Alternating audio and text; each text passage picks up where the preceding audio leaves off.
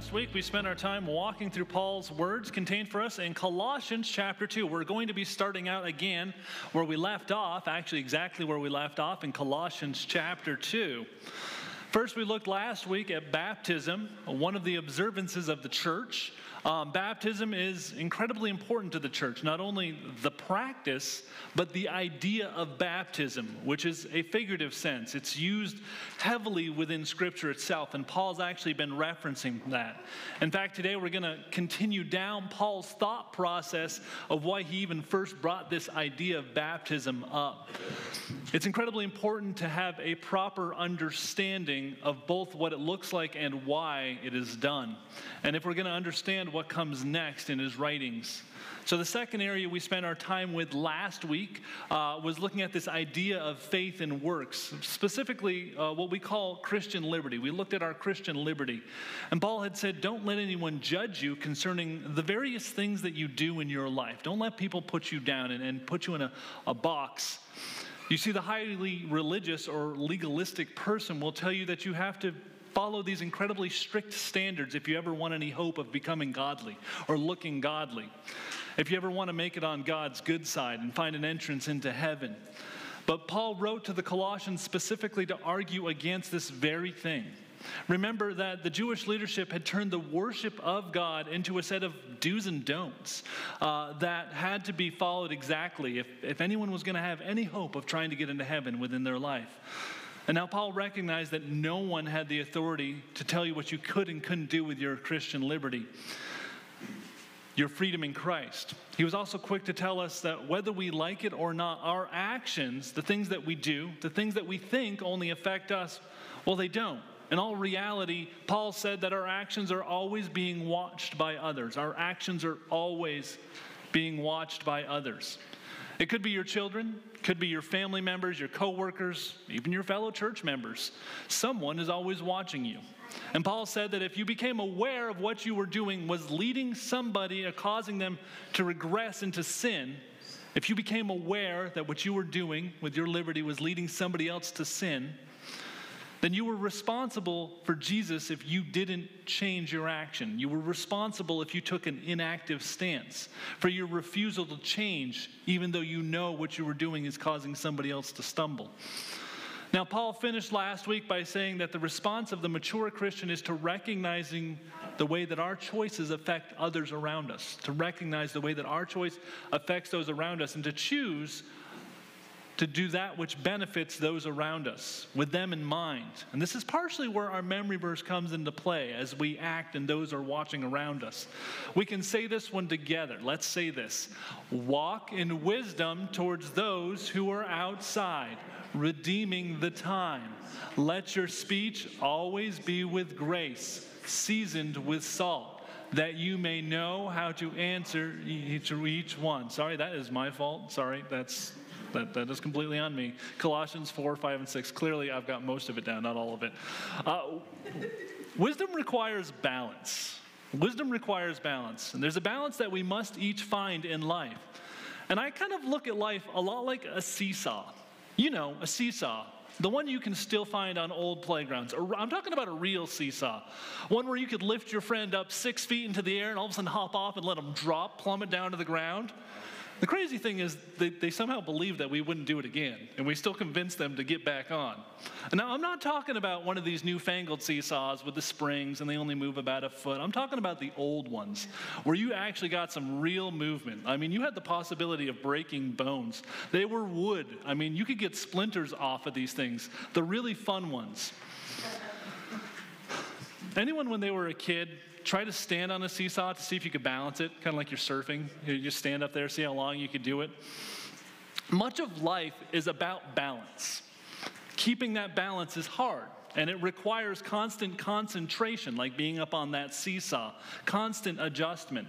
And this is why so many in life tend to lean one way or the other, as staying balanced or keeping a proper perspective requires constant attention, constant adjustment. And today we're going to be talking about those that would try to trap you into leaning one way on that seesaw of life or the other, trying to keep you bound up by rules looking in the wrong direction. So today our sermon is titled In Pursuit of Jesus. As Paul's going to be talking about our pursuit of Jesus Christ. If you'd like, there are some bulletins in the back that I make. Uh, if you'd like to take notes, there's always some spare ones there. Uh, they'll help you fill in some of the blanks as we're going through the sermon. They've even got an activity on the back as well. But today we're going to be covering two points, and they're going to come directly from Paul's words. He's really got two points. If you died with Jesus, then this should happen. And it's kind of where he goes. And then he says, if you were raised with Jesus, this should happen. So he kind of goes through these two things, and these come directly from his thoughts, kind of broken down into two places today.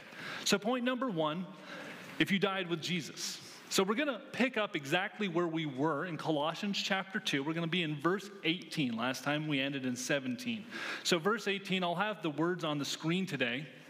It says, Let no one cheat you of your reward, taking delight in false humility and the worship of angels, introducing into those things which has not been seen, intruding into those things which have not been seen, vainly puffed up by his fleshly mind. He says, Let no one cheat you. So, how is it that someone's going to be cheating us? And Paul says that we have been cheated if we are told or we've been convinced that we should take a personal delight in false humility.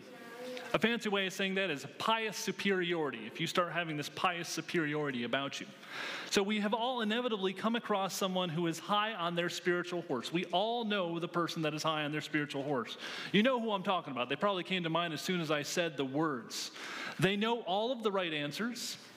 They do all of the right spiritual things, and they make it a point to let you know that they do all the right spiritual things. In fact, they often will go so far as to help you understand where you fall short, even though you've never asked them. I ran across an interesting article a while back that was discussing what happens to us when we have more head knowledge uh, than practical experience. What happens to us when we have more head knowledge than practical experience.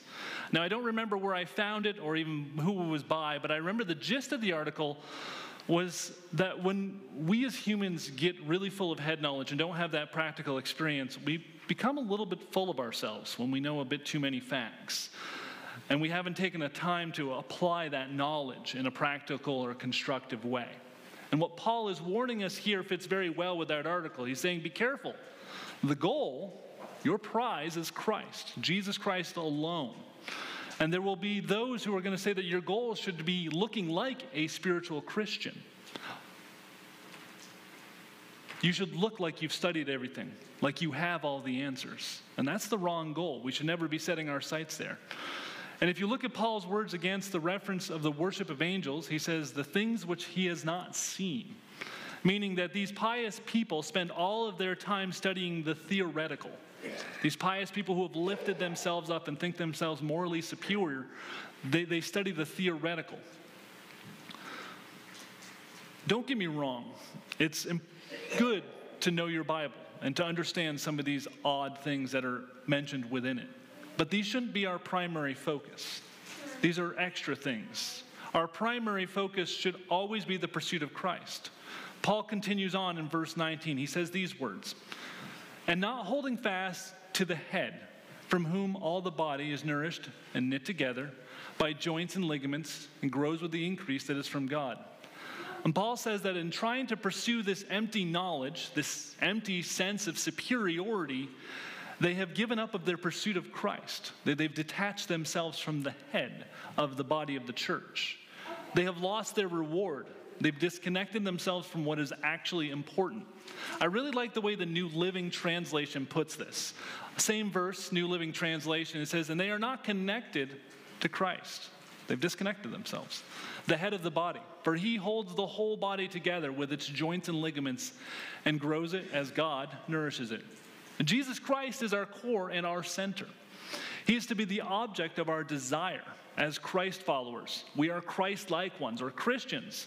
We're not called angel akins or by any other name because we, we, we follow the pursuit of the knowledge of angels or something else, but that of Christ. Christ is our identity, He is our pursuit. And it's at this point that Paul brings us back to that very identity. It's where he starts breaking down and explaining the true importance of baptism. After all, being dunked in water is a symbolic act, okay? We dunk people every year at the pond. Uh, we bring them down, and it's a symbolic act. It doesn't actually uh, save someone. Now, why do we walk across when you're to get your diploma? Uh, you've probably graduated high school, or at least nobody, somebody has, um, or even college. Why do we walk across the platform to receive our diploma? Think about this with me for just a second. When you walk across the platform to dis- receive your diploma, you can only be up on the stage if you've already earned it. You've already actually technically received it. You don't actually have to walk up on the stage.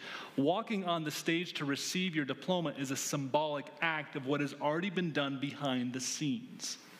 And this is the way baptism is in our lives. The platform is a gesture, it's taking place of what has already been done. And this is why we, uh, we baptize, to identify with Christ. If you have your Bible, you can look at verses 20 through 22 with me. I'll also have them on the screen.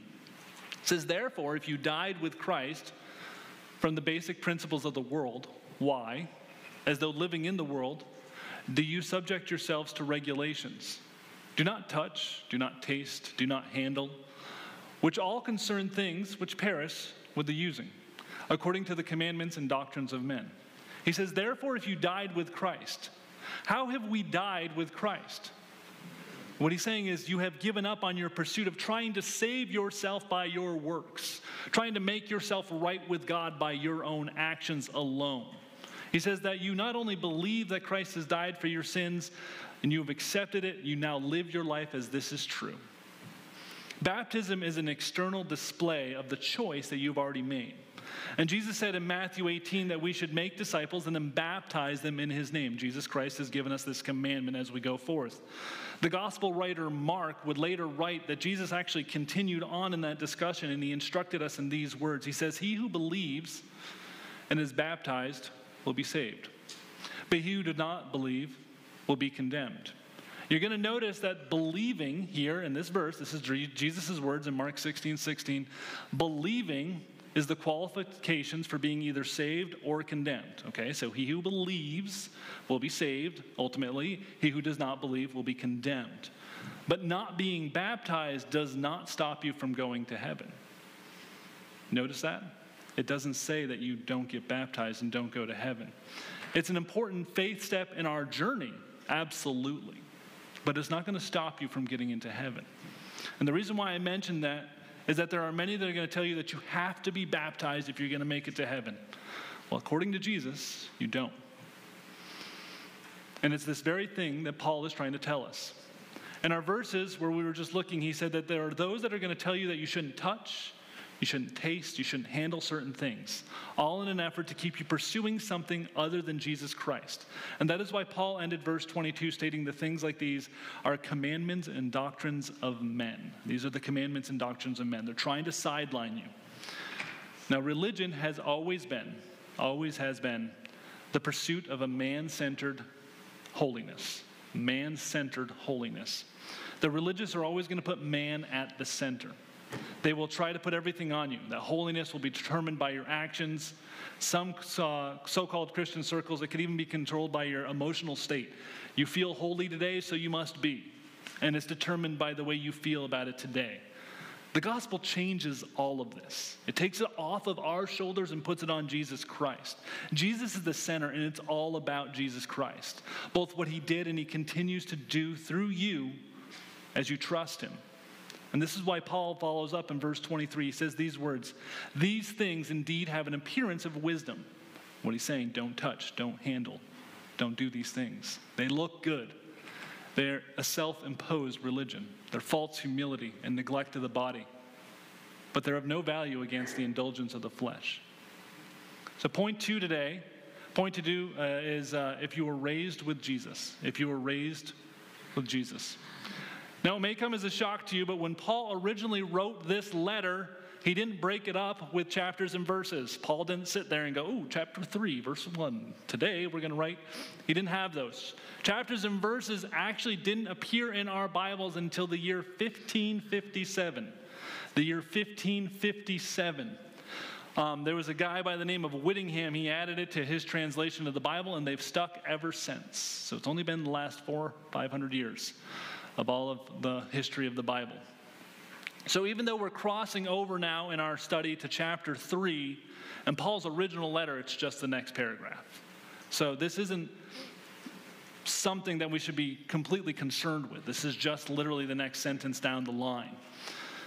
Now, back to our lesson. We know that the things of the world are going to tell us to pursue. The wisdom of the world will tell you to try to look good, to look like you have it all together.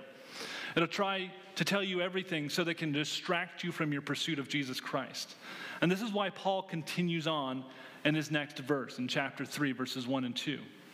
Then, if you were raised with Christ, the point of our sermon here, seek those things which are above, where Christ is, sitting at the right hand of God. Set your mind on things above, second time, not on the things of the earth. Now, not very far back, we just looked at, Paul was discouraging us from making our pursuit of angels our primary focus, which means he's not talking about angels here. He's talking about something else. He just said, don't, don't spend your time looking at angels and other things that are theoretical.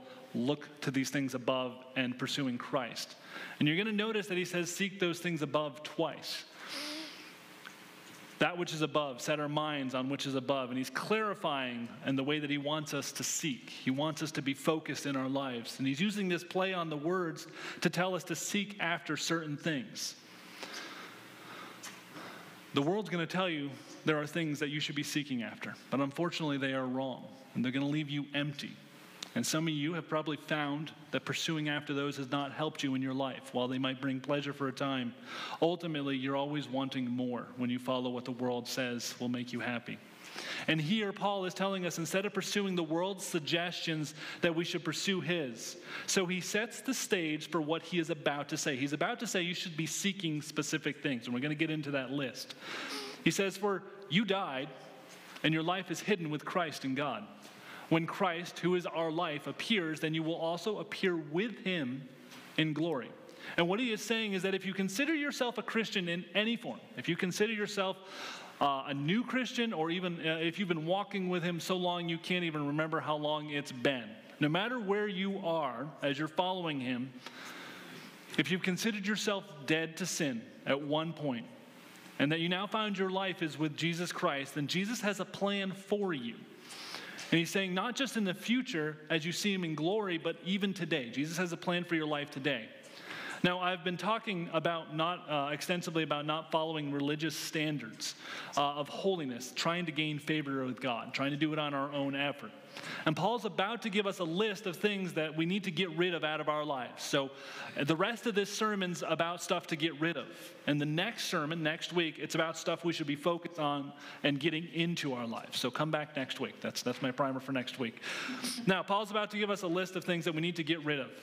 And in all reality, the things that he, he lists, uh, when you're reading this, when you take it at face value, it can feel, well, a bit like a list of religious standards in an attempt to gain holiness and favor with God. If you just read it, you're like, wait a second, you just said don't follow these standards to get holiness with God, and then you're giving us a list to gain holiness with God? Wait, what? what what's happening here?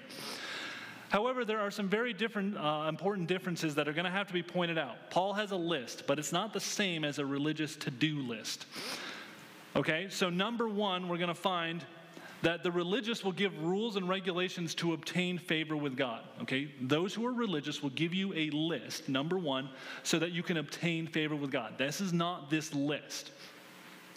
Um, Paul says, uh, just said in verses three and four, that by your faith and by your faith alone, you have already gained favor with God. So you're not trying to gain favor with God in this list that he's about to give you. You've already got that if you're a believer in Christ.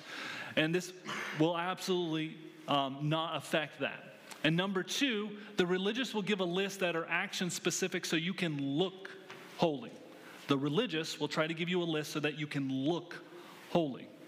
The list that Paul is about to give is not only very generic, but it's also less action centered and it's more sin centric. It's sin averse.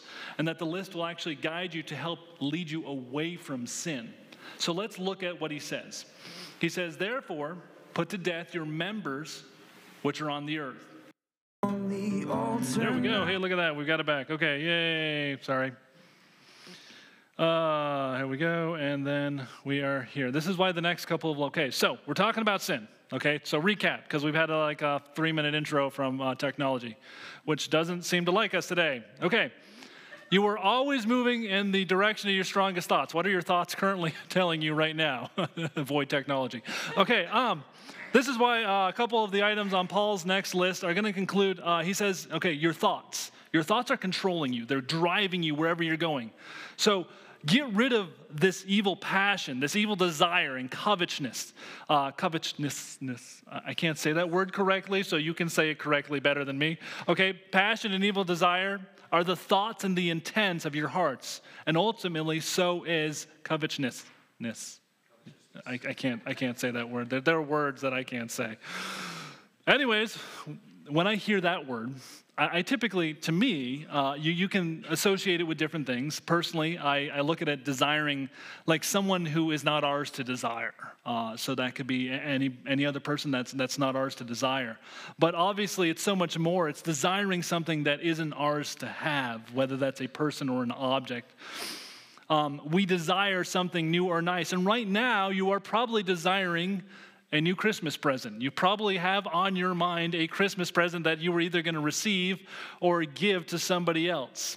However, when that passing interest starts to consume your thoughts, when we start daydreaming about it, when we start constantly being focused on it, we start daydreaming about being somebody else. I wish I was. I wish I had their life. I wish I had their and you can start filling in the blanks. When we start going there, we've crossed a line, and Paul calls this idolatry. Because an idol is something that we worship that replaces or comes before worshiping God. And Paul says it's these things that we have to put to death in our life. We have to get them out of our lives so that they don't sprout back up, not even for a second, so that they don't tempt us and lead us astray. And he says these are the very things, the qualities that have caused God to have a great anger on humanity because they've caused us to worship things rather than Him. And he has this anger against the world, and we, his followers, should have nothing to do with these things that are causing his anger. He continues on with his list, and he says, But now you yourselves are to put off these things, like I just said anger, wrath, malice, blasphemy, filthy language out of your mouth. Don't lie to one another, since you have put off the old man with his deeds and have put on the new man who is renewed in knowledge according to the image of him who created him. He says, if you're a Christian, you need to get rid of the anger, the rage, the malicious behavior, the slander, and the dirty language. So, so this one's to the men in the room. Um, he's saying, guys, get rid of the shop talk. The, the shop talk is the dirty jokes that are okay at the workplace, but nowhere else. Most of us as men have been in places where crude jokes and talk are acceptable at work or on the job site. And what he's saying is, he says we need to get rid of those. I've heard every single one and every variation of them, but he's saying, don't be the Christian who comes to church on Sunday and then be a completely different person the rest of the week.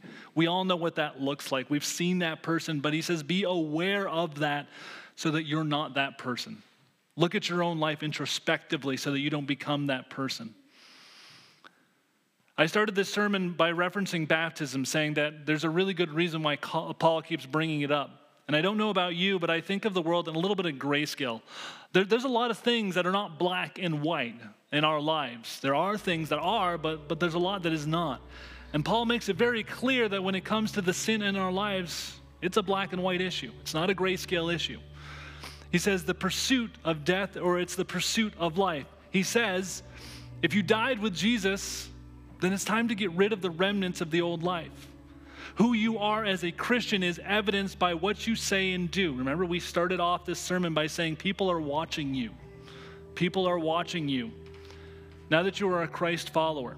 And this week, uh, we have focused mostly on what we need to get rid of. Like I said, next week, we're going to be talking about what we need to be putting on. So come back next week as he starts saying, these are the things you should be replacing these things with. Ultimately, though, we hang on to our sin one reason or another. Well, I'll just deal with that one tomorrow. It's not big enough for me to deal with. It's a small sin and it doesn't affect anyone. Sometimes we question who we would be without that sin. If I didn't have this in my life, who would I be? Because it becomes a crutch in our lives. But that's just it. With the sin in your life that you keep holding on to, the one that you haven't been able to quite let go of, because it brings you sort of comfort You've allowed yourself to become a pretender. When we purposely hold on to sin, we become a pretender. then you as a Christian hold on to sin in your life on purpose and refuse to let it go, you've allowed yourself to become a fake. If you are purposely holding on to the sin and you refuse to let it go, you are either a believer who is pretending to be a sinner, or you are not saved and you're pretending to be a believer. If you're purposely holding on to sin that God keeps saying, hey, it's time to get rid of, time to get rid of, and you're not, you end up being one or the other. You become a fake. If you purposely hold on to that sin, and Paul says in verse 8, now is the time to get rid of this. This week we talked about what needs to be taken off. Like I said, next week we're going to be talking about what needs to be put on. We need to get stuff put in to replace these things so that they don't keep coming up in our lives. Stuff that no longer drags us back and only hinders our growth. And he's going to cover some practical advice next week that we can instill in our lives as goal markers to chart our growth in Christ. So this week I want to close with two questions. Number one, are you pursuing Jesus? It's easy to get caught up in pursuing man's standards so that you can look good. I need this so my life will be better. I need that. I need to do this. I need to do that. But have you been pursuing some made up image of holiness or have you been pursuing the one who makes you holy? And the final question is where are your thoughts leading you? We are always heading in the direction of our strongest thoughts. That's a fact. You are always heading in the direction of your strongest thoughts. So, what has been on your mind lately? That's a deep question. What has been on your mind lately? Is it leading you toward Christ or is it leading you away? Let's pray. God, I do thank you so much for your word. Lord, help it to convict our hearts. And I know it's going to look different in each of our lives as each of us are at different stages and you're working in us differently. But Father, help us today to take the step, whatever you've been laying on our heart, help us to move forward in it. Help us to grow as strong and mature Christians to show that you are the most important one in our lives. Help us not to be weighed down by these false senses of security that doing certain things that look Christian or look holy can bring. But Lord, help us to solely focus on you. Help us to walk in the life that you have called us to. Lord, help us to trust you and bring us safely as we travel throughout our week. Lord, I thank you so much for the day. Help us to rejoice wherever we go. In Jesus' name, amen. Hey, this is Pastor Jake. I just wanted to take a moment to thank you for listening to these messages that we put online. I do pray that these are helpful for the times you just can't be with us in person. I want to remind you that this recording is never meant to substitute God's good plan for you to be in a community of faith where the Word of God is being preached and proclaimed. We are told by Scripture to gather together so that we each belong to a local body of believers where we are being shaped by being known, by using each of our gifts and walking faithfully in God's Word. So thank you again so much for listening and growing with us. I hope you enjoyed today's message.